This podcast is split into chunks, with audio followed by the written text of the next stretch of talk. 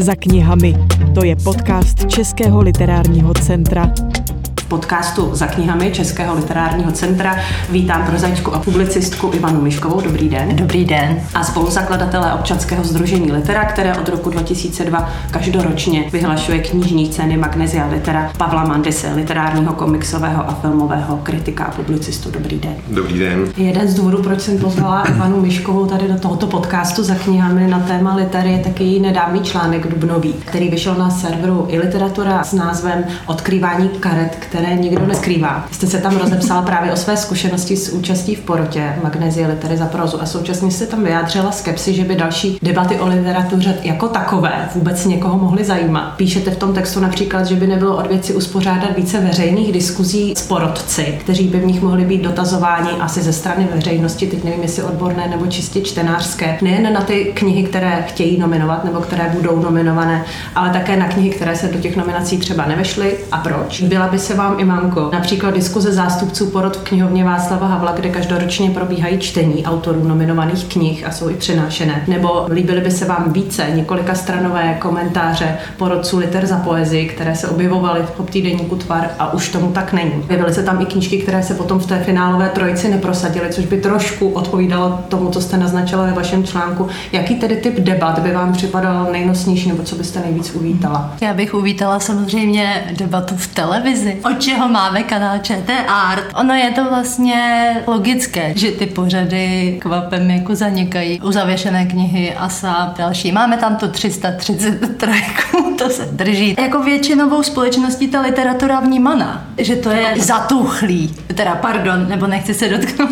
Moderátor. Bavíme se o literatuře. Já myslím, že ten zájem o literaturu v médiích, o diskuze o literatuře, že to prostě samozřejmě souvisí s tím, tím, co žijeme, s tím, že žijeme v éře roztěkanosti. Dneska té literatuře konkurují digitální média, YouTube, Instagram. Vůbec ten důraz jako na to psané slovo je čím dál menší. Je důležitý spíše se prezentovat tím mluveným projevem, dělat krátká videa, co nejkratší. Ta literatura je anachronická. To psaní je jako rozdělávání ohně, jako třením dřívka od dřívko. Jo. A teď jde o to, jak tomu čtenáři objevit vidět její krásy, její nevšednost a prezentovat ji jako alternativu tady těm všem roztěkanostem, který žijeme, jsme nucený žít. Já teda jenom čekám, kdy se začne na obálky knížek psát, za jak dlouho ji máte přečtenou. Máte dojem, že sice by taková debata veřejná přispěla, dejme tomu k tomu, aby byly ta hodnocení porodců vnímána jako transparentní, což je slovo, které opakovaně zaznívá, že by to mělo být transparentní, ale současně by o to nikdo neměl zájem. Jde asi o to nalézt tu platformu a tu formu, která by si ty diváky našla. Ty podcasty, myslím, jsou jakoby dobrá alternativa, nejpřirozenější, nejvíce svobodná, dejme tomu, protože v rozhlase se taky ustupuje od těch diskuzí. Ta televize třeba nemusí všechno odvysílat televizi, ale na internetu v rámci i vysílání, tak třeba ČT Art prostě by si mohla dovolit webový přenos. A v literárních časopisech nějaká diskuze v hostu v tvaru, to samozřejmě by bylo taky skvělé. Pavle, všechno to co Ivanka tady zmínila, nebo já,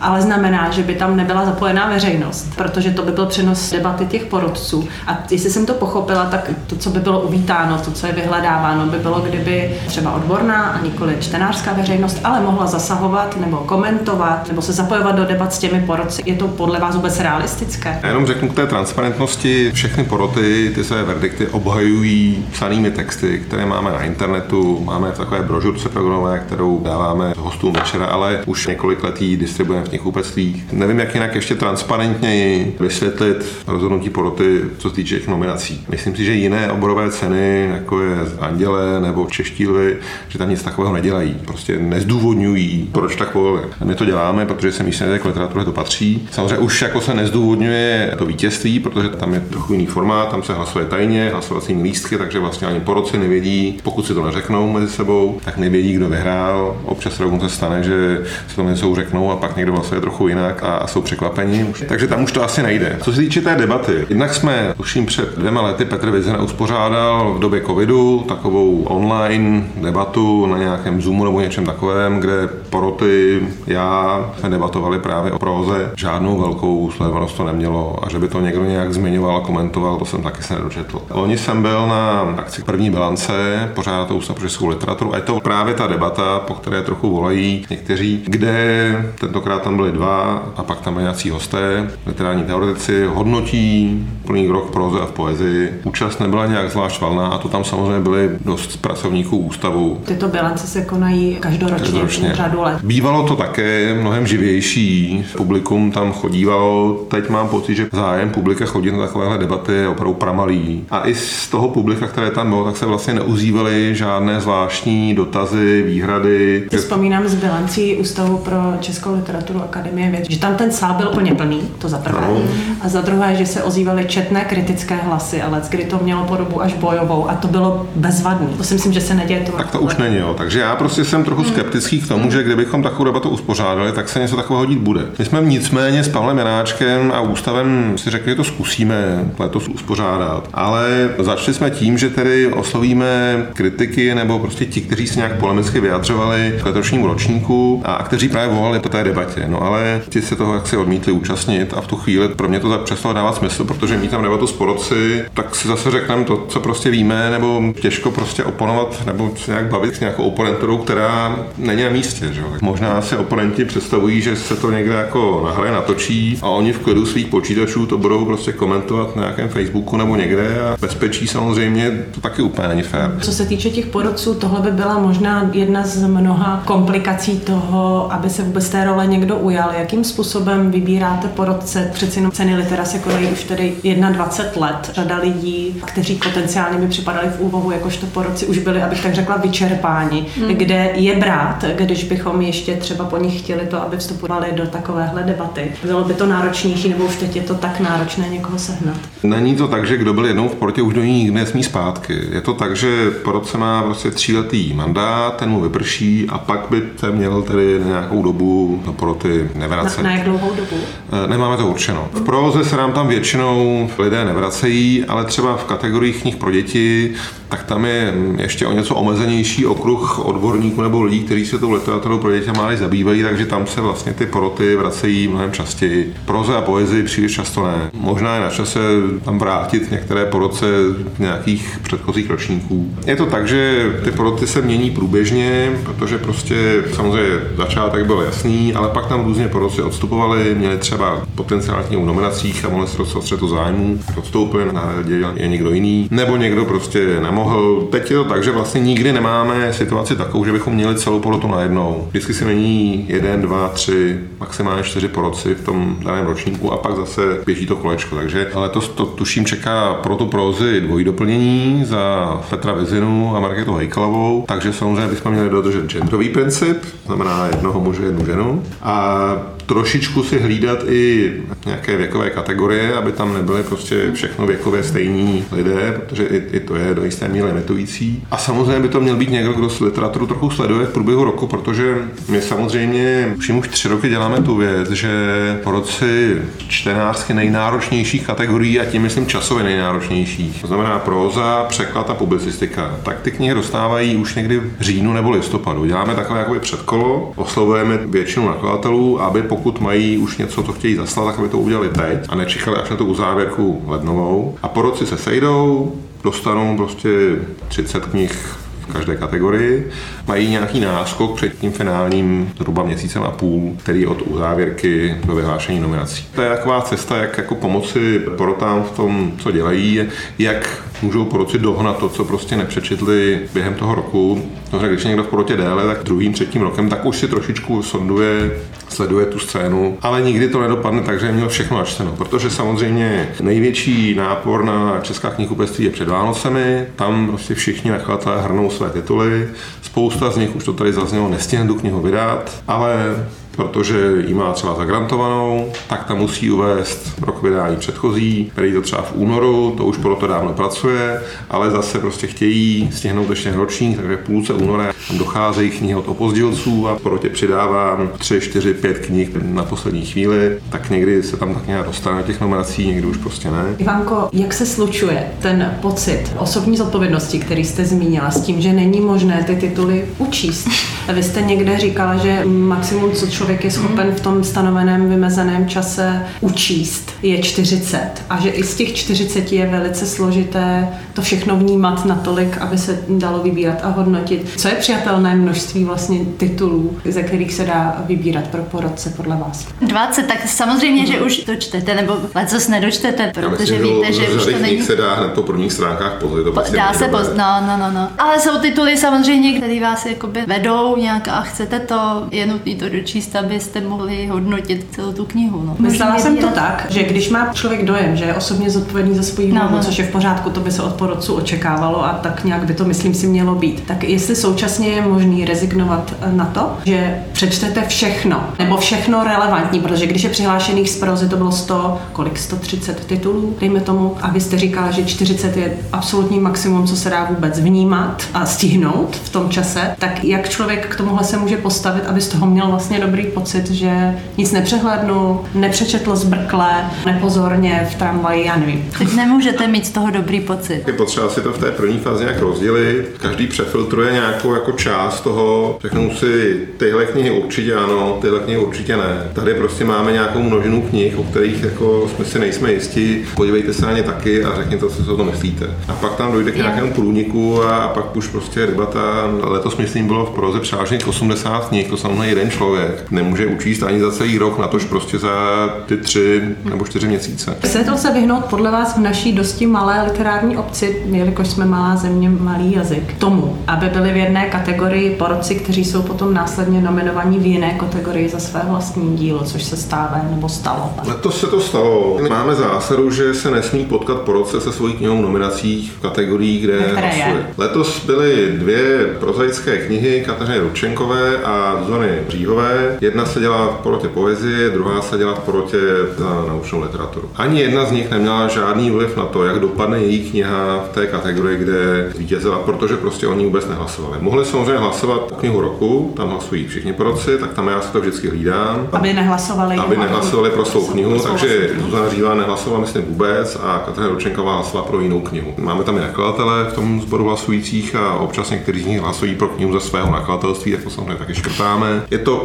prověřeno, že opravdu tomu střetu zájmu nemůže dojít. Teď zase řešíme v rámci větší transparentnosti, že bychom zveřejnili, kdo hlasoval, a je otázka, jestli teda budeme zřejmě taky, jak hlasoval, protože zase to je prostě nějaké vstupování do nějakého, řekněme, intimního nebo osobního prostoru těch hlasujících. Zeptáme se jich na souhlas samozřejmě a uvidíme prostě, jaká bude reakce a pak se podle toho zachováme. Řekl bych, že zveřejnit to, kdo hlasoval, kdo je těch 188 lidí, co je to za profese, může nějak pomoci, řekněme, té transparentnosti, aby bylo vidět, kdo tam hlasuje. Asi nechceme zveřejňovat všech 300, tuším 330 lidí, které oslovujeme. Zveřejnit prostě ty hlasující by se asi dalo, pokud samozřejmě nám k tomu dají svolení. Ještě se vrátím k předposlední otázce k jedné z těch kategorií. Zmínili jsme poezii, prózu, literaturu pro děti a mládež, okrajově trochu publicistiku a blog, ale ještě je tady jedna kategorie, která je taky trochu komplikovaná a to je literatura faktů nebo populárně naučná literatura, řekněme, kde se každoročně sejdou desítky knih z naprosto odlišných oborů a rovněž naprosto různorodé literární kvality a zaměření. A těch pět porodců, kteří jsou v té kategorii, těžko můžou být schopni stejnou měrou ohodnotit kvality knihy o botanice a kvality knihy o vesmíru, řekněme. Eh, Jednoduše, protože nemohou rozumět všem těm oborům. Asi i těžko posoudí tu literární kvalitu, pakliže jsou to odborníci v daných vědeckých sférách, čili nepohybují se třeba v literární sféře. Jak to je? A má to nějaké řešení, jak obejít to množství oborů, které se ocitají v téhle kategorii? Naučná literatura, samozřejmě zase jsme u toho, že mícháme ty pomyslné hrušky sablky. Zároveň pětice porodců je sestavena tak, aby tam byly zástupci co možná nejvíce různých vědních oborů. Aby tam byla rovnoměrně zastoupeny přírodní vědy, humanitní vědy. Předpokládá se, že všechny ty tři knihy, které jsou v nominacích, které ta porota vybrala, shodla se na nich, takže jsou kvalitní. Pak tedy rozhoduje, co se dá označit jako prostý čtenářský zážitek z té knihy, který také si myslím, že je relevantní. Že po odborné stránce knihy jsou v pořádku. a pak už rozhodne, že prostě kunsthistorikovi se také líbí kniha o hmyzu třeba. Naopak fyzikovi se líbí kniha o postavení žen za první republiky. Já myslím, že je v pořádku, že tam do toho vstupuje i nějaký jaksi laický čtenářský prvek, protože ta kniha zase je určená širší veřejnosti a kdyby to byla úzce odborná, v něčem novátorská, že objeví nějaký nový prvek nebo nevím, tak to možná ve vědecké komunitě je senzace, ale čtenáře to zajímat nemusí, protože ta kniha prostě nebude jako kniha dobrá. Tady si myslím, že to míchání hručky sebelky není tak fatální, protože prostě pořád je o knihu a o nějaký čtenářský zážitek z ní. Ivanko, ještě přečtu nakonec perek z vašeho článku z literatury, který jsme před chvílí zmiňovali. A ten zní, kdyby byl český literární provoz patřičně diverzifikovaný, kdyby existovalo více podobně zaměřených cen, jako je litera, kdyby autoři mohli psát za lepších podmínek a ze svých knih získávali alespoň třetinové zisky knižních distributorů, nakladatelů a knihkupců, nemusela by knižní cena Magnézia Litera každoročně vzbuzovat tolik vášní a zlé krve. Ona vzbuzuje nejrůznější vášně, nejenom zlou krev, ale i třeba dobrou krev, všelijakou krev. Jo. Jak by podle vás vypadal diverzifikovaný literární provoz? To mě strašně zaujalo. To jsem si naběhla. A já doporučuji k přečtení knihu Tomase Bernharda, která se jmenuje Moje ceny. To znám. To je takový soubor takových krátkých úvah nebo esejů o tom, jak Thomas Bernhard, jako významný rakouský spisovatel, dostával Německo a Rakousko literární ceny a co u toho zažíval. Thomas Bernhard byl samozřejmě jezevec, neměl moc rád jako společnost, takže tam vždycky trpěl. Teď tam píše prostě jako to své utrpení, samozřejmě zveličuje v těch textech. Je to hrozně zábavné to číst. A pak tedy prostě si jde pro tu cenu, protože zrovna rekonstruuje statek někde podůří Alp a potřebuje ty peníze, takže prostě potřebuje tu prémii, tak tam teda musí vydržet. Jednou stropil nějaký skandál, kde prostě mu spletli jméno nebo něco, nějaký rakouský minister kultury tehdejší, tak ho tam znectil. Ale pro českého čtenáře na tom je zajímavé, kolik různých cen a ocenění v tom německém literárním prostoru, což i Rakousko a Švýcarsko, existuje. Každé větší město má nějakou svoji cenu, každá spolková země má nějakou svoji cenu, svaz průmyslu, různé prostě profesní svazy odměňují literáty. Ne každá cena má nějaký dopad a věhlas, ale minimálně prostě literáti dostanou nějakou nezanedbatelnou finanční částku, za kterou by Tomasi Bernhardovi stálo tam teda sadit a hodinu trpět. To si myslím, že by jako bylo skvělé, ale u nás to bohužel příliš není a myslím, že není tajemstvím, že firma Matone 1873, která těch 21 let podporuje magnézy literou, je rukou italských majitelů. Ivanko, co ten diverzifikovaný literární provoz? Tomase Bernarda samozřejmě miluju a spolu s ním si myslím, že institucím se mají peníze odebírat.